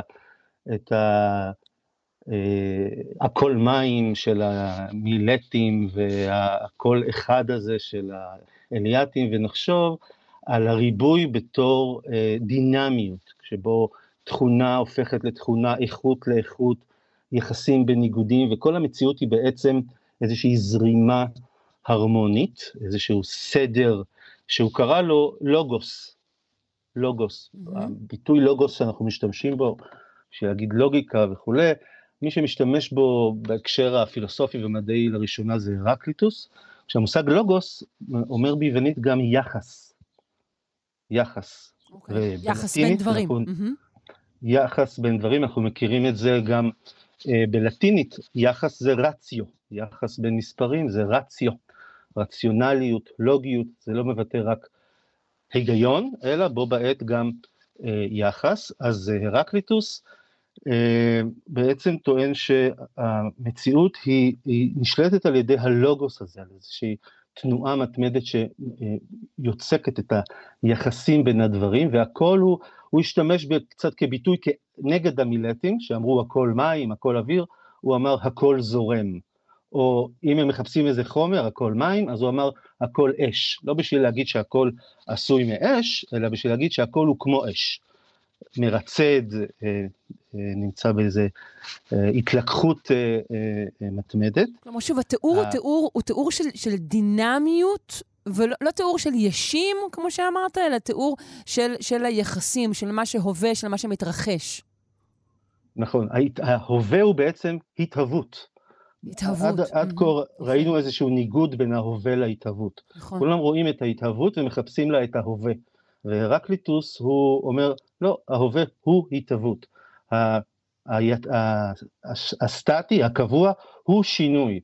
אם תרצי, השלם הוא השתלמות. אה, אה, זה, זו הדרך שלו לראות את הדברים. הפיתגוראים מנגד, הם גם רואים את הכל כיחס, כסדר, סדר ביוונית קוסמוס, הם טוענים שהמציאות היא קוסמוס, כשהסדר מבחינתם הוא סדר מתמטי. כל הדברים, כל הממשי בעולם אינו אלא יחס בין מספרים. המציאות היא מציאות מתמטית, אריתמטית של מספרים, וכל דבר שיש לו קיום הוא בעצם יחס אה, אה, בין מספרים, הכל הוא בעל מידה. אה, וגם פה זה פחות חשוב לנו הדברים עצמם, אלא חשוב לנו היחסים. הם גילו את זה, או מאוד, מאוד אה, הביאו את זה לידי ביטוי, על ידי התבוננות, התבוננות בתופעות אסתטיות של מוזיקה ואומנות. למשל, וזה תגלית שאנחנו ממש מייחסים לפיתגורס עצמו, לגלות שלא משנה מה החומר של המיתר, הצליל שהוא מפיק תלוי במבנה המתמטי שלו. ההרמוניה תלויה בהרמוניה המוזיקלית, האוקטבה, המרווחים, הכל תלוי במבנה המתמטי שלהם. זה בעצם להבין את היופי וההרמוניות שבמציאות על ידי העמדתם על יחסים בין מספרים. אז אני רוצה לשאול אותך, כי באמת אה, אמרת אה, אסתטיקה והרמוניה אה, ואפילו יופי, ו- ושתי התפיסות שהבאת באמת מתארות איזה, איזה, איזה סדר או איזו הרמוניה. זאת אומרת, ההתבוננות של האנשים האלה על העולם, אה, כשהם מסתכלים עליו, הם רואים בו סדר ולא כאוס? או שאני עושה פה איזו השלכה של דבר שאינו מן העניין? הם רואים מן העניין אה, וחצי. הם רואים, אה, הם רואים סדר, והם מזהים את הסדר הזה, במיוחד הפיתגוראים, עם היופי. והיסטורית זו נקודה מאוד מאוד חשובה, כי אחר כך, לפחות הרעיון הפיתגוראי יחזור בגדול באומנות בתקופת הרנסאנס, אה, כל מה שקשור ליחסים הפרופורציונליים, הסימטריות והבנת היופי באמצעותם, וזאת תהיה גם התקופה שבה יצמח המדע המודרני, דרך הרעיון הזה שהמציאות היא בבסיסה מתמטית, אה, ובנויה מסדרים מתמטיים, ויש לנו דמויות שממש כל זה יהיה מגולם בהם, הדמות המפורסמת ביותר היא ליאונרדו דה וינצ'י, וזה דרך אגב מתוך חזרה מאוד מפורשת לרעיונות פיתגוריים. שדיברו על, על כל מיני שאלות של פרופורציות באומנות, בפיסול, זה מאוד מאוד אה, מפורסם. הפיסול ברנסאנס אה, אה, מנסה להתחקות אחר כל מיני תורות מהעת העתיקה, תורות פיתגוראיות על, על הפרופורציות האידיאליות של, של, ה, של היופי. כן. אז יש, אז יש פה סדר, אוקיי? והסדר הזה, נתפס כקשור באופן מובהק ליופי. אני אגיד עוד משהו, עוד איזה אנקדוטה אה, מעניינת, זה שהפיתגוראים חשבו שה, אה, שכוכבי השמיים אה, משמיעים מוזיקה, מוזיקה שמימית. לא מאוד מאוד טעו. אולי להגיד מוזיקה לא זה קצת מוגזם, אבל כן, יש צלילים. בחלל? אני לא יודע, אני לא שמעתי את האלבום האחרון של אה, כוכב שבתאי, אבל, אה, אבל הם חשבו ממש שזה מוזיקה כמו, כמו הנבל והקטרוס, mm, והסיבה okay. אוקיי. שאנחנו לא שומעים את המוזיקה הזאת, אה, היא בגלל שאנחנו כל כך בתוכה, היא כל כך סביבנו כל הזמן, שאנו לא שמים לב אליה. אה, אבל למה הם חשבו שה, שה, שהכוכבים משמיעים מוזיקה? בגלל שהכוכבים מתנהגים בהרמוניה מתמטית, המסלול הכוכבים, המסלול הכוכבים כוכבי הלכת, הוא מתנהג באופן אה, הרמוני מבחינה מתמטית, ועל כן הוא גם אה, אה, ודאי אה, לטענתם מוזיקה שמימית.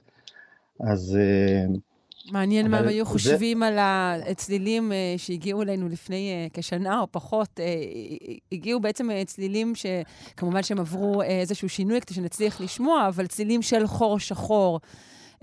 זה בהחלט לא היה נשמע כמו משהו נעים לאוזן, אבל אולי היה להם מה להגיד על זה. דרך אגב, גם הפיתגוראים היו צריכים להתמודד כמו שבמוזיקה בשלב מסוים היה צריך להתמודד אה, אה, עם מוזיקה קצת פחות הרמונית, שנתפסת כפחות הרמונית, גם הפיתגוראים היו צריכים להתמודד עם כל מיני אה, תגליות שמתגלות על היעדר הרמוניה או היעדר יחסים מתמטיים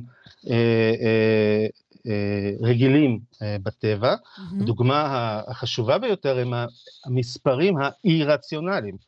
המספרים האי-רציונליים, כמו שורש 2, למשל, הם מספרים שהם אינם יחס בין שני מספרים שלמים, ולכן הם הטרידו uh, מאוד את, ה, את המתמטיקה הפיתגוראית, את המתמטיקה היוונית בכלל, כי זה היה משהו כמעט בלתי uh, נתפס, שיש גודל כלשהו, שאני, הוא שורש 2, זה הגודל שאם אנחנו הולכים לפי משפט פיתגורס, אם יש לי ניצב אחד ובסיס אחד, אז היתר הוא שורש 2, אז יש גודל כזה, והגודל הזה איננו יחס בין שני מספרים שלמים, אה, וזה אה, אה, הטריד מאוד, ויש אומרים שזה יצר בכלל משבר במתמטיקה היוונית, והסיבה שעברו מחקר של מספרים לגיאומטריה, לחקר של צורות, אבל זה כבר סיפור, סיפור אחר. יפה, אז אם אנחנו אה, מסכמים, אז גם הרקליטוס וגם הפיתגוראים אה, באמת מדברים על, על תנועה ועל יחסים בין דברים. אפשר להגיד שהרקליטוס אה, אה, מדבר על דברים שעוסקים ב, ב, ב, באיכות ובהתחלפויות אה, אה, של דברים אה, ביניהם, והפיתגוראים מדברים על, על כמות, על מספרים, נכון? נכון, זה עולם יותר איכותני וזה עולם כמותני. העולם ה, ה, של הרקליטוס הוא עולם שמאוד חוגג את ההטרוגניות של הדברים, mm. לעומת זאת העולם ה, ה, הפיתגוראי, הוא נותן לנו תמונת עולם מאוד הומוגנית, בבסיסה, בבסיס של הכל, יש משהו מאוד הומוגני, מספרים, כן. אוקיי? וכל השינוי נגזר מהם. אה, עולם דינמי מאוד אצל הרקליטוס, עולם מאוד אה, סטטי. אה, בסופו של דבר, בבסיס לפחות אצל הפיתגוראים. אה, והחידוש אה, והדבר המעניין, כאמור, עם זה, עם זה התחלנו, הסיפור הזה של לחשוב את ה... במקום לחשוב את הדברים, קודם לחשוב יחסים ונתחיל לחקור את הקשרים בין הדברים. זה גם יוצר זיקה מאוד מאוד גדולה, הוא מאפשר זיקה מאוד גדולה למחקר אמפירי של הדברים, עדיין לא נמצא אז, אבל כי במקום רק לדבר על מה זה הדברים ומה עומד בבסיס הדברים, בואו נתחיל לחקור את היחסים בין התופעות השונות, את הקשרים ביניהם, אה, ודרכם לגלות מה הדברים, ואז נגלה שהדברים אולי הם אחרת לגמרי מאיך שאנחנו רואים וחווים אותם. אה, יפה, טוב, אנחנו אה, נמשיך בשבוע הבא. אני מודה לך מאוד. נתי קופפר, מרצה להיסטוריה ופילוסופיה של המדע בפקולטה לחקלאות, מזון וסביבה של האוניברסיטה העברית. תודה, ביי. בבקשה, ביי ביי.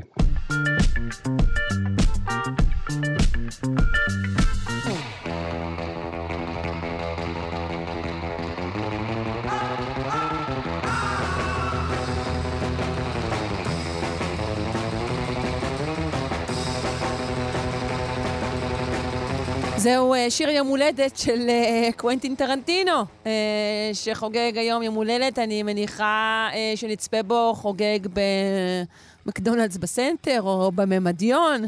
תמונות כאלו ואחרות ודאי יגיעו. אנחנו רוצים להעמיק את הברכה בעזרתו של יונתן גת, מרצה באוניברסיטת תל אביב ומרצה ברחבי הארץ על גיבורי תרבות. שלום. שלום שרון, כן. ברכות אה, לכולנו, ליום הולדת של השכן. אה, תשמעי, באמת אה, טרנטינו מתנה גדולה לעולם הקולנוע, התרבות והבידור. והכל, והרכילות, והטרש, כן, והכל, מתנה גדולה כן. לאתרי הרכילות התל אביביים, גם, בין היתר. מה שאני אוהב במיוחד אצל טרנטינו זה שעירוב התחומים שהוא עושה בקולנוע בעצם זולג פנימה גם לתוך החיים שלו, פנימה והחוצה. ולמשל, אה, אם פעם הייתי אומר לך, תקשיבי, אז אם היינו מדברים על לפני 20 שנה, הייתי אומר לך טרנטינו וזה, יושב עם צביקה פיק וזה, זה היה נשמע לך כמו איזה התחלה של איזה מין פרודיה כזאת, או איזה בדיחה. אני אגיד לך, בעיניי הוא פשוט, הוא פוסט מודרניסט, אתה יודע, באמת בכל רמ"ח איבריו. כאילו, באמת שגם היצירה וגם החיים, זה הדבר עצמו. לגמרי, לגמרי. זה נראה שזה לא, מה שיש בסרט זה לא החיים, זה החיים זה הסרט. מבחינתו של טרנטינו. תחשבי על זה רגע, דונלד טראמפ לא נראה לך דמות שיוצאת מאיזה מכונית בסצנה של טרנטינו ובאה לסגור איזה עסקה באיזה מקום אפל ואחר כך הופך להיות נשיא ארצות הברית וכדומה. כן, בסדר, אבל שקורה... המציאות אה, אה, מחויבת, או, או אתה יודע, באיזשהו אופן לעקוב אחרי תוצרי התרבות שלה, היא מיישרת קו. נכון, ואחר כך לראות את טרנטינו משחק עם הילד שלו בגן ציבורי בתל אביב, ויושב בקפה ליזולטה. האם זה לא חלק מתרבות הטרש שטרנטינו הטיף לה? האם זה לא בעצם חלק מהאבסורד הזה שעליו הוא מדבר בסרטים? תראי, למשל בסרט uh, שהימם את העולם, uh, ספרות זולה, כן. זה לא סתם הימם את העולם, כי זה סרט אקשן עם דם וכל מיני סצנות קשות. זה הימם את העולם כי היה בזה איזה סוג של דיון uh, באיזה מלאכותיות אנחנו עוסקים בעולם התרבות שלנו. אה, והכל אה, שם נשפך מהסרט עד כדי כך שאתה שואל את עצמך, רגע, האם זה בדיחה על סרט? האם זה בדיחה על השחקנים? או שזה בעצם הכל אותו דבר? למשל, כאשר ג'ון טרבולטה רוקד שמה עם אומה טורמן המדהימה, הוא רוקד שמה על, על הבמה, הרי ברור לכולם שזה סוג של גיחוך ולעג על מה שהיה לו בעבר עם שיגעון המוזיקה. הסרט שהוציא אותו כרקדן מספר אחת בעולם של כן. סרטים מוזיקליים. הנה, אתה אומר גיחוך ולעג, אני חייבת להגיד שאני לא מוצאת אה, לעג אצל טרנטינו. אני אגיד לך למה. רגע, כן? אבל, אבל, אבל לעג אה, שיכול להיות גם אה, באופן חיובי. כן, זהו, כאילו, מדובר באהבה של, של תרבות הפופ כולה, גם האזורים באמת הכי הכי הכי טראשים שלה, שהוא, שהוא מלקט אותם ב, נכון, באמת אבל... באהבה ובאספנות, ושם אותם כן, בתוך היצירות. כן, אבל יש בזה גם, יש בזה גם וגם, יש בזה גם אה, אה, מין סוג של קינה על זה שהדברים האלה כבר פסה. ומצד שני גם רצון לנסות לחגוג את זה מחדש. איך הוא רוקד את זה בספרות זולה? הוא כבר כבד, הוא כבר אה, בגיל העמידה, מה שנקרא. כן. הוא כבר לא זז כמו שהוא זז בעבר. פעם הוא היה מטיס את הגוף שלו ב, ב, כמעט של אתלט אולימפי. בסדר, אבל גם לא סתם, אתה יודע. נכון, אני מבינה אותם, אבל אני חושבת שגם זה חלק, נכון, טרנטינו, אחד הדברים שהוא הכי אוהב זה לערבב זמנים. נכון, הדברים הם לא להם, מי מגישה להם אוכל? מרילין מונרו כמובן. שזאת מלצרית כן. שלבושה בצורה עלובה כמו מרילין מונרו. בעצם כולם שם מרילין מונרו. יש שם כל הזמן רצון לדבר על הדימויים, וכמה אנחנו סאקרים של הדימויים האלה, וכמה אנחנו פראיירים של נוסטלגיה, וכמה אנחנו כל כך רוצים את האקשן הטוב הזה של, של נהרות ושפריצים של דם, אבל בעצם זה כבר הופך להיות מגוחך בקיל ביל, שהיא עורפת ראשים של אה, קבוצה של אה, עשרות לוחמים שבאים אליה, שזה כמובן בלתי אפשרי, אבל כשזה קורה, אתה שואל, את עצמך, רגע, ממה אני נהנה? אני נהנה כרגע מה, מהרעיון המטומטם שמישהי יכולה לחסל חבורה של איזה 101 לוחמים שבאים אליה עם אופנועים ועם כל כלי הנשק בעולם והיא בכל זאת מצליחה לחסל אותם. אז יש בזה הנאה, אבל יש בזה גם גיחוך, וההתכתבות בין שני הדברים האלה יוצרת סוג של מודוס ויוונדי מרגש. שאתה אומר לעצמך, רגע, אני לא רוצה לוותר על האגדות של פעם. אני כן. רוצה שיספרו לי סיפורים כמו שהייתי ילד זה- קטן. זה כמו מיתולוגיות, אני זה על זה, כמו... אפילו כשהיום אני מסתכל על זה שזה מגוחך לגמרי האגדות של פעם, אבל בואו תספרו לי אותם עוד פעם, אני רוצה לחזור, לחזור להיות ילד וכדומה. זה משחק מדהים שטרנטינו עושה. מסכימה. במאי אה, גדול, באמת גדול.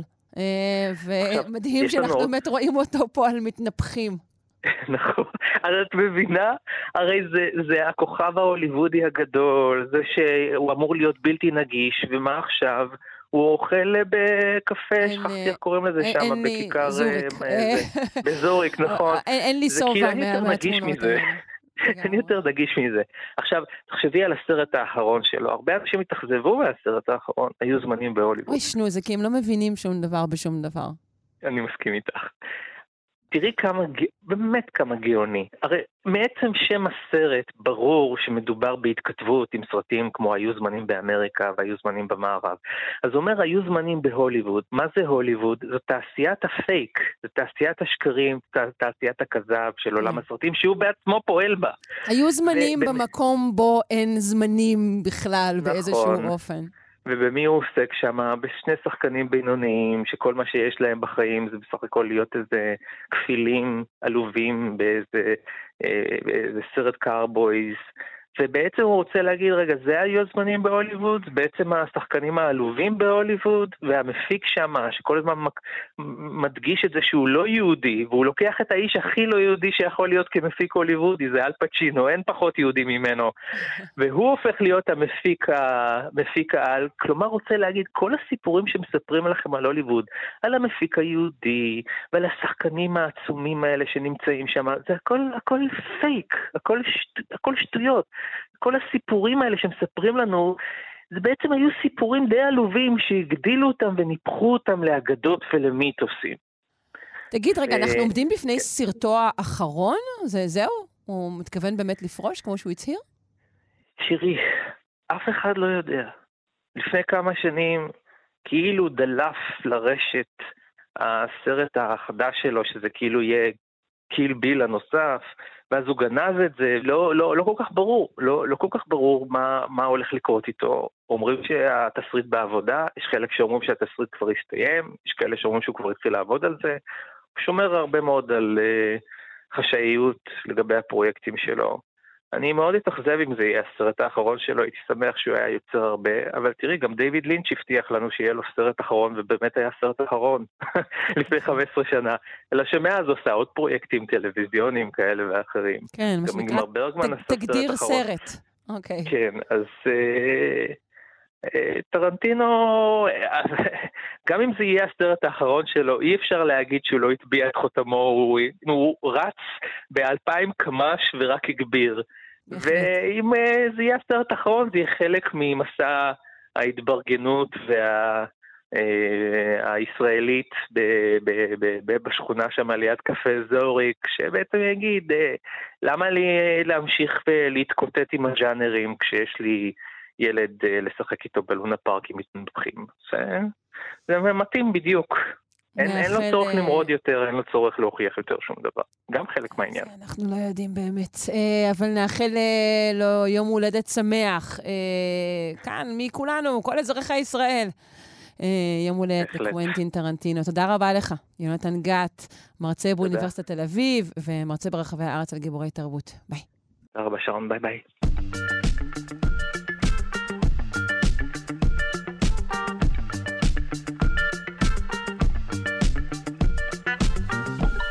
עד כאן שלושה שיודעים להיום. אני מקווה מאוד שנהניתם. אתם מוזמנים uh, כמובן להאזין לנו גם בשידור החוזר בשעה שמונה בערב, או כהסכת, בזמן, במקום וביישומון uh, שנוחים לכם ושאתם מעדיפים להשתמש בהם. ערכה אותנו אלכס לויקר, הפיקה, תמר בנימין, על הביצוע הטכני היה דימה קרנצוב.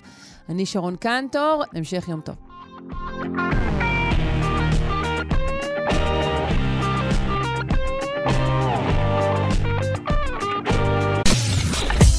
אתן מאזינות ואתם מאזינים לכאן הסכתים.